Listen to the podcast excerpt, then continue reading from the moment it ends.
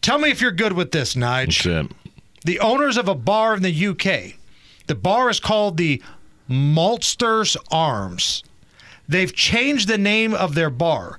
It's no longer called Maltsters Arms. Okay.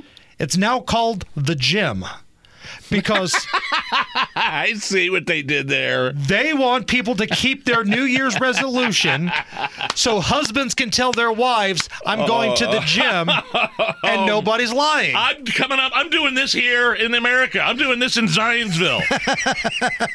Honey, I'm going to the gym. See you later. See you in about six hours. come back, bar stamps, smell like whiskey, pants are half off.